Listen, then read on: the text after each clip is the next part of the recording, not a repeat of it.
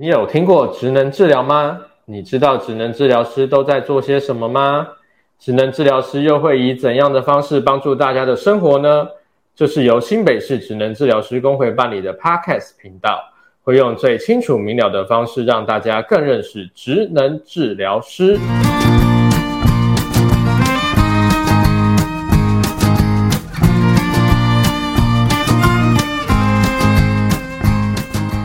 哎，大家好，我是今天的主持人阿金。这是新北市职能治疗师工会呢第一次的录制的 Podcast 节目的第一集。这么重要的节目的第一集，我们绝对是需要一位重量级的来宾，所以也很荣幸呢，我们这次可以邀请到台湾职能治疗界指标性的人物，现任卫生福利部八里疗养院职能治疗科主任，台湾职能治疗学会顾问，中华民国职能治疗工会联合会前理事长，欢迎张自强主任。好，谢谢阿金，还有我们各位听众朋友，大家好，呃，很高兴在空中与大家碰面。我是张自强，目前服务于卫福部八里疗养院职能治疗科，同时之前经历了职能治疗的学会跟全联会，当然我们在过去也有服务一般的小朋友或是成人，或是精神障碍者，那待会都会一一跟大家做分享。然后毕竟因为这是我们第一次录制，可能很多观众对于职能治疗并不是非常的理解，我们到底在做哪些事情，可以给他们什么样的协助。好的，呃，职能治疗我想对大家的印象或许不是那么的熟悉，但是如果我们有亲朋好友，比如说呃，因为生病住院啦，需要复健，那我们在复健科看到中风脊髓损伤的病人在治疗室做复健，或是说我们家中有小朋友入学的时候可能有注意力缺陷过动，或是脑性麻痹，他的肢体协调动作不方便，那可能会去做小朋友或是感觉统合的复健。那同时可能在周遭邻里亲朋好友可能情绪不好，或是有像呃躁郁症、忧郁症或是思觉失调症等等受到精神疾病的困扰，那我们在精神科也会有职能治疗的复健的业务。除了这个之外，目前越来越多我们走向社区或是长照，或是我们在乡镇邻里的据点呃，带领我们的长者一些活动，还是说我们针对烧烫伤的个案提供辅具的咨询、辅具的建议或是指导等等，举凡我们日常生活当中的各种活动或是不同的团体，那提供个人个别化或是团体的一个介入，让我们在有限的能力去过我们更好的一个生活，亲近我们一般民众的一个医疗业务。那也希望能够透过我们 Podcast 的节目的推出，让大家更加了解到职能治疗其实是在你我周围不可或缺的一个医疗的服务。所以我们职能治疗师的服务范围真的是非常的广泛，所以不管是生理啊、小儿啊、心理的部分都是我们介入的方向。呃，当然我知道还有一些比较特殊的情境可能会需要我们职能治疗师，我不知道主任有没有看过最近比较红的一部动画叫做《铃芽之旅》。其实他是在讲说呃，是日本人画的动画，那他们是在里面有一部分是在隐喻说日本三一一大地震之后，那那些受灾户啊，他们在这灾难过后，他们如何去面对自己的创伤，然后在里面持续的过着他们的生活。对，那其实我觉得这部分在现实中，人们遭受到灾难这些灾后，可能一定不管是生理或是心理，可能都会有一些伤害，是会需要有职能治疗师去提供他们这些服务，让他们、呃、能够回到正常的生活上面这样子。然后像台湾其实包括九二一大地震啊，然后八八风灾，或者是二零一六年跟二零一八年的二月六号就高雄、花莲都发生了地震，偏向人为啦，就是八仙的尘暴，对，这种伤害可能都造成非常多的遗憾。那这些不管是受害的本人或者是他们的家属，其实在生活上可能都会受到一些影响。那我们职能治疗师呃，大部分都是可能会听到说呃，救灾团队怎么去救灾，但是比较少知道其实我们职能治疗师是有在这过程中付出一些呃努力的。想请主任分享一下说，哎，我们职能治疗师到底是怎么去协助这一块？好的，谢谢阿金。我们在平常生老病死可能是大家最常面对的，或许你心里已经有准备，家人也有所准备，那遇到突发状况的焦虑或是不知所措的情况会比较少。但是如果像遇到刚刚阿金所提到的一些天灾、哦、比如说突然间来的空难，或是突然间而来的风灾，或是大地震，或是因人为疏失造成的严重的公安意外，那遇到这样一个状况的时候，通常受灾人或是他的周围的亲朋好友第一时间面对的时候，常常不知道呃要如何继续生活下去。同时受伤害的人后续的复健，不管是生理层面的或心理层面的，也常常面对到不知所措。那这个时候其实我们身为职能治疗师的，透过我们过去所学的职能治疗专业，事实上是可以提供很完整的一个协助。那这方面的协助呢，其实在过去到现在我们大概都有经历过一些大的事件，那待会我大概就是一一来跟大家做一个分享。首先我们大概最有印象的应该是一九九九年九月二十一号凌晨的九二一大地震。我想这个大地震应该是全台都有感受到，而且是很有感的一个地震。那当时在南投、在集集、啊、甚至埔里中部的地区发生了很大的一个地震，持续了将近两分钟。那这么大的一个地震其实也造成了很多的伤亡以及房屋的倒塌。那在那个时候呢，当然第一时间我们会看到很多的救灾人员进到第一现场去抢救生还者，或是在有一些呃房屋啦、建筑物要倾倒之前，能够把活口救出。那我们就会遇到说，很多的民众可能被压在房子里面，可能第一时间就失去生命，或是有些重伤的，甚至有一些呃他的亲友在灾区当中去寻找他们的亲人，哦，甚至小孩子去找他的父母亲啊等等。现场的救灾状况，我想第一线的警消人员大概感受最深。那当然了，医疗的介入，我们在第一线的时候其实也提供了很多急救急难现场的一个资源。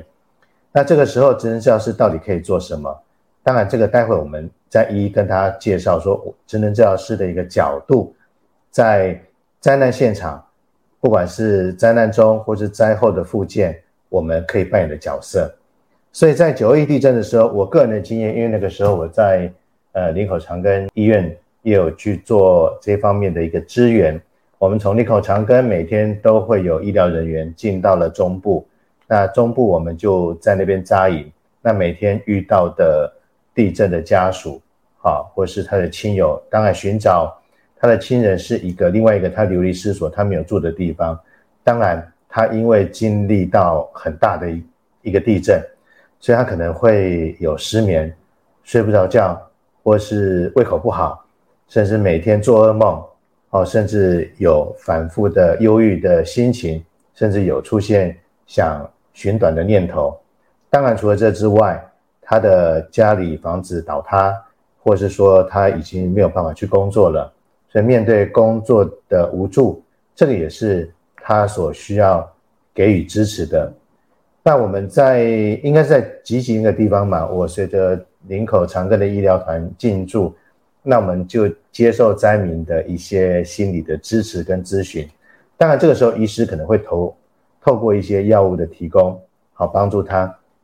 舒缓他的症状，或是比较好睡觉。那如果他有遇到生理的情况，比如说被呃倒塌的房子压到啦，那可能会有外科的一个协助。那除此之外，其实我们职能治疗师可以提供的就是针对这些灾民给予一些倾听跟支持。我印象蛮深的，就蛮多灾民来找到我们，因为我是大概是属于精神医疗团队里面去协助支持的，所以就常听到灾民说啊，他房子也没了，家人也没，什么都没有，他活不下去了。好，那我们就会问说，那你现在每天呃一天的日常生活安排是如何。我想我们一天的生活安排，这个是我们职能的一个表现。那你会很无奈的听到这些灾民说啊，不然就去成整天在那在担地当。好，那你也觉得他们很无助，在这个呃帐篷旁边，就是每天起床就是在等地震而已。好，在生活当中失去了目标，失去了家人，失去了工作，那甚至连自我都失去了。好，那这时候其实职能治疗除了一线提供他的生理的支持之外，心理的支持，好，团队或是说在压力的处理，甚至未来在协助重新进入职场，这个我们职能治疗师都可以扮演重要角色。好，待会会一并跟大家提到。那第二个其实印象比较深的，就像刚刚阿金讲的，比较人为舒适的，在新北八里的八仙乐园。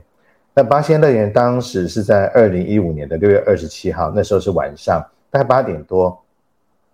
在八仙乐园里面就是举行的粉彩的派对。那那个派对一引爆之后，造成一个连环爆，包括将近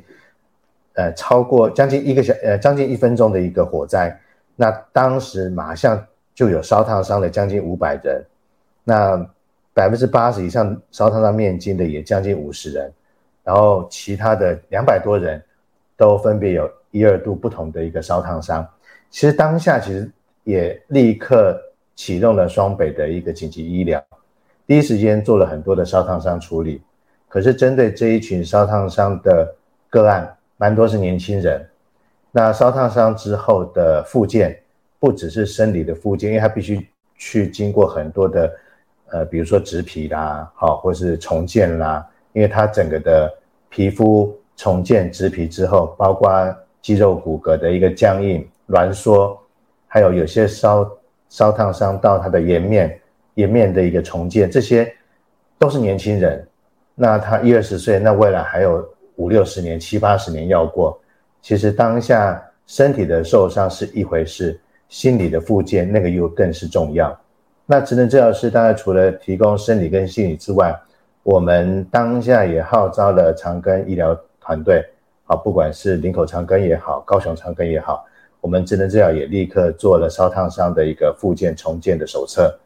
那不管是透过压力衣啦、面罩，甚至烧烫伤之后的复健，那我们都一起带着这一群八仙乐园尘爆的受灾民众一起走过来。那他们复健之后，不管是截肢或是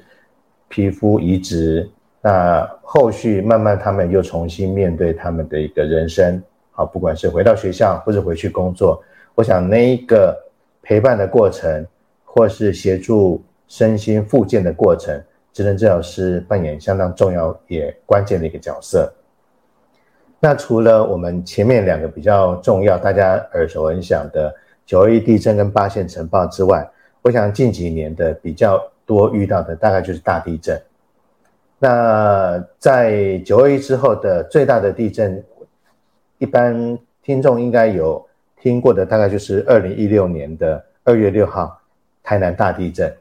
那台南大地震当初的震央可能是在台南美台南跟高雄交界那个地方。那地震的之后，因为那个时候我印象很深，因为是在过年前，所以一地震之后马上就很多的房屋倒塌、哦、甚至人员死亡。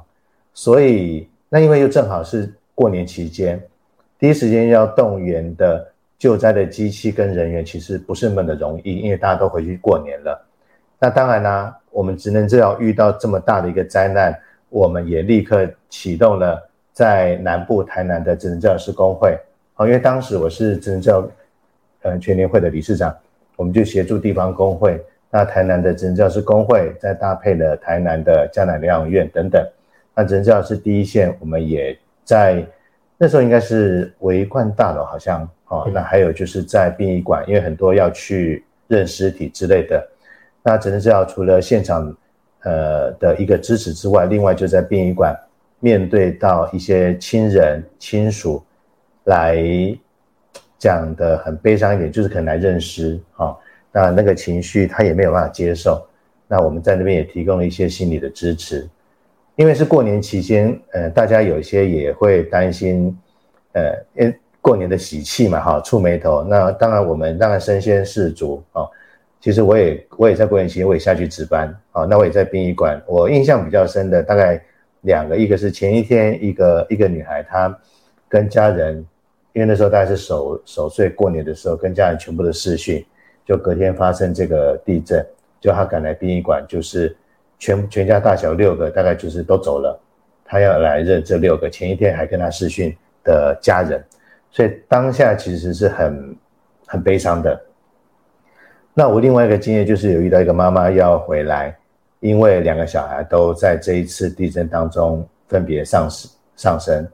好，所以到妈妈来指认之后，就到殡仪馆去找到了这对兄弟，好，那就呃当场就跟了那个呃，因为已经都都已经是走了的人嘛，哈，就跟呃两个那一对小兄弟的一个呃尸体啊，不能讲不能讲尸体，就大体了哈。呃，就跟他说，哎、欸，弟弟你要呃跟着哥哥走，好，那哥哥也要好好照顾弟弟，因为他怕黑。哦，其实当下听了之后，其实还蛮感动的。但是我们身为职能治疗师，在做第一线的呃给家属的支持跟心理的慰藉，我们不能倒下。我们倒下的话，那其他人怎么办？好，所以我们就是这样子一路的陪着这一群呃面对到亲人离异，然后需要支持的。走过来。那在两年之后，其实也很巧，就是在二零一八年的二月六号同一天，在花莲也发生了一个大地震。那花莲的大地震当下，其实应该是说有了两年前台南地震的经验，所以当当时呢，我也是担任全联会职能治疗全联会理事长的时候，我们也马上启动了联络花莲市职能治疗师工会以及花莲慈济医院。那我们知道说，花莲在这一次地震之后，它有在国小啦、体育馆有临时的一个收容所。那职能治疗可以做什么呢？当然，除了我前面讲的生理的一个呃协助，还有心理的支持之外，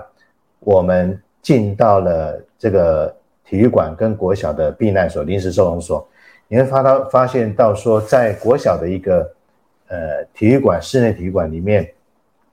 一堆人用一个简陋的床就睡在那边，因为他们的家都没了嘛。嗯，那这时候职能治疗可以做些什么？其实职能治疗可以提供他生活重建。我们派去的支援的职能治疗师就有就有发现说，有一些民众他事实上，呃，因为大通铺或这种床铺，其实对一些长者来讲不是那么的方便，尤其他身体又有疾病的话，光那个高度就不够。所以职能治疗师发现之后，就透过所学的植物再设计或是环境改造，把他的床垫架高，就让有一些呃下肢不方便的长者，他坐在床上在移动移位的时候，其实解决了他的问题。那我觉得这个是职能治疗师专业可以提供的。那除了这个之外，其实职能治疗师在生活重建上，因为你想想看，一堆一两百人在一个体育馆同样的时间生活。那个的混杂，那个的吵闹，那个完全没办法休息，而且当中又还有一些小朋友跑来跑去，所以我们也有职能治疗师在这样的一个体育馆当中，有把小朋友区隔出来，带他们带他们做一些活动跟游戏，也让小朋友一方面有获得注意力转移，不要去拘泥在灾后的一个身心的创伤，那同时让小朋友有事情做，也有一个寄托，有一个希望。那当下我们也去环顾了这个紧急避难收容所，它的一个预测的改良，因为有些身心障碍者他坐着轮椅，在预测来讲其实是比较不方便的，我们就调整他的床位，以及把从紧急避难所的体育馆到厕所的这一条路去做成无障碍的一个道路，因为这当中可能会经过楼梯或是石阶等等。我想职能治疗师就是这样的一个细心的专业，从生活的各方面对灾民的一个照顾，从我们所学的环境的改造、植物再设计等等，好帮助这一群呃受灾户在紧急避难所当中能够重建他的生活，等待政府协助他后续的安置。那经过了前面几个例子，你可以看到说职能治疗这个专业不只是纯粹的医疗的服务，不是只是局限在医院，当然我们在社区当中或者是在这些重大灾难出现的时候，其实我们之前所学的专业跟知识跟经验在重大灾难的时候都可以派上用场。好，那也可以提供民众在这个最艰难的过程当中一起度过，迎向比较重呃，应该讲说新生活也好，或是生活重建也好，让它更有呃活下去的一个一个目标。好，这个大概是过去呃我们有经历到比较大的一个重大灾难，职能治疗可以扮演的一个角色的经验，先跟大家做一个分享。所以我们职能治疗啊，在这个灾灾难当中其实是可以做到很多的辅助，尤其是在针对他们生活的部分。对，因为像他们诶可能因为灾难之后可能是要需要去住在一个临时收容的地方，那我们诶可以协助他们，包括他们去规划他们的行走的道路啊，如厕的环境、就寝的环境，然后帮小朋友做一个呃注意力的转换，这样子让大家可以在、欸、这么动乱的时候还可以有一个比较安适的生活空间，这样子。对，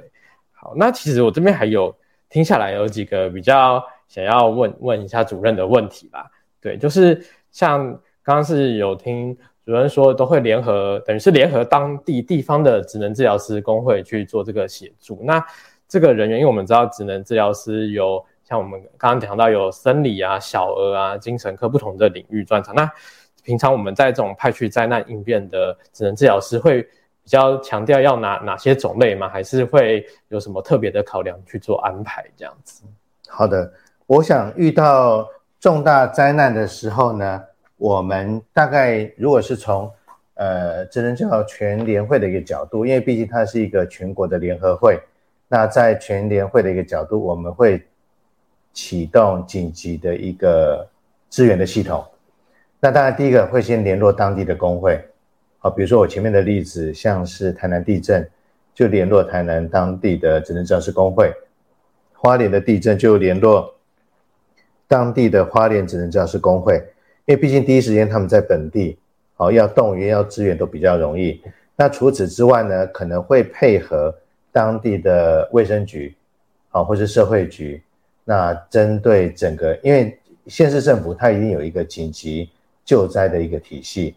那怎么样把我们职能治疗的团队融在他们的一个救灾体系，这个很重要。因为你如果没有融在这个救灾体系里面的话呢，其实我们完全不知道真正灾区的一个需求在哪边、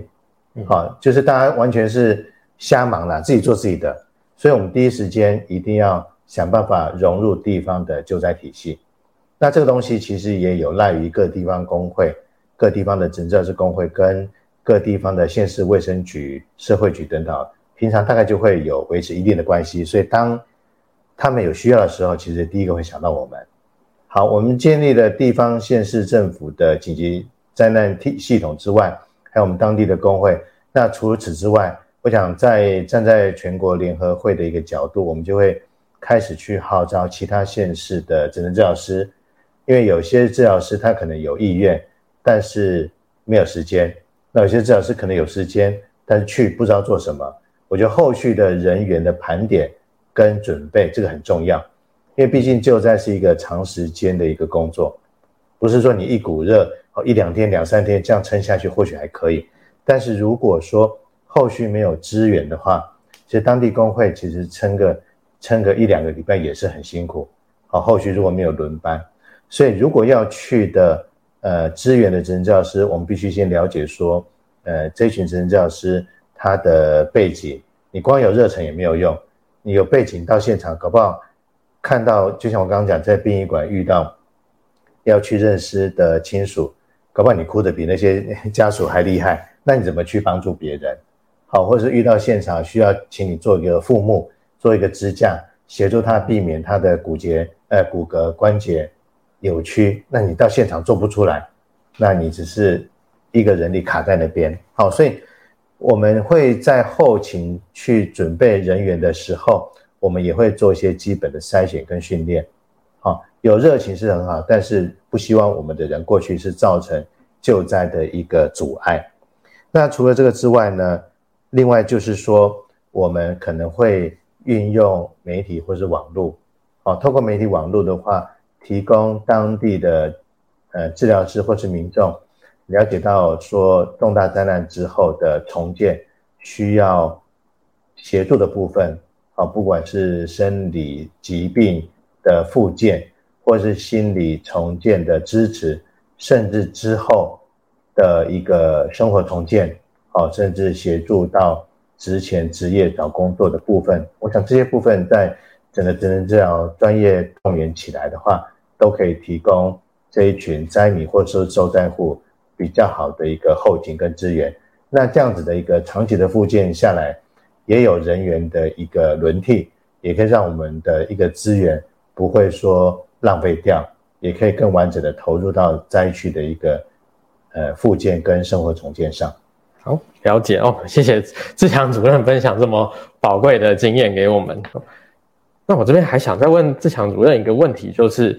职能治疗师啊，在这个灾难现场，我们到底实际提供的到底有哪些的协助？好的，谢谢阿金。那在最后跟我们听众朋友分享，就是职能治疗所学的专业，刚刚我们强调的，除了生理、心理、小儿以外，我们在社区。当然如果遇到重大灾难来讲的话，我们会根据我们的所学提供，比如说我们在灾难现场有一些急救出来的受伤的民众，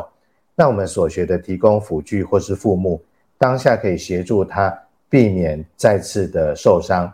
当然我们这些提供他也可以在他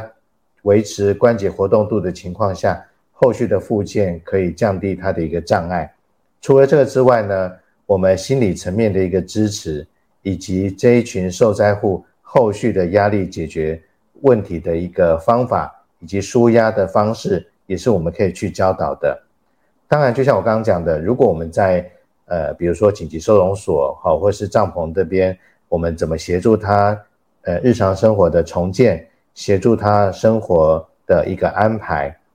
有些灾民他可能会面对到他的身心的能力丧失，或是原来的工作不保，那怎么样协助他重回职场、啊、评估他的就业能力，改善他的一个人际关系等等，这些也是我们职能治疗师在灾后重建可以提供的。当然最后不管是灾民、受灾户，或是这一群要迈向重建的民众，职能治疗师都可以透过团体、啊、我们有学过团体动力学的一个技巧，透过团体的力量，一起协助这一群灾民走出这一个灾后的创伤，一起迎向比较好的一个生活。好，我们谢谢志强主任分享如此宝贵的经验，让我们知道职能治疗师啊，在灾难过后，除了到现场去提供例如说父母啊，或者是呃协助做一些呃关节活动为心理支持外，我们到后续的包括重建个案的生活啊，他们亲亲属的心情压力的调整，然后到后面他们能不能重返职场恢复正常的生活，其实我们都呃职能治疗师在这一块都是做了很大的贡献这样子。对，然后啊、呃、因为我这边刚好也有接触到那个八仙城爆的案，也想跟主任这边做一个讨论，那我们可能就是等待下一集再来讲谈论我这个八仙的部分，因为现在节目的尾声可能还是要请主任有一些事情要宣达这样子。呃就是我们在整个救灾过程是漫长的，所以我们除了在提供灾民或是救灾的一个协助之外，我们自己投入的这一群照顾者也要特别受到关心、哦、所以我们大概在下一集话会跟大家分享一个观念，就是 care the carer， 就是关心照顾者、哦、毕竟我们这一群呃医疗人员也好，或是灾难的救灾人员也好，不是钢铁人、哦、在我们持续的一个礼拜两个礼拜的救灾之后，我们也要适时的去做一些放松，我们要更加的关心这一群照顾者、啊、让我们整个的一个复健重建的过程能够更加的顺利。那就今天先到这边告一个段落，谢谢大家。好，谢谢大家聆听，也谢谢志强主任。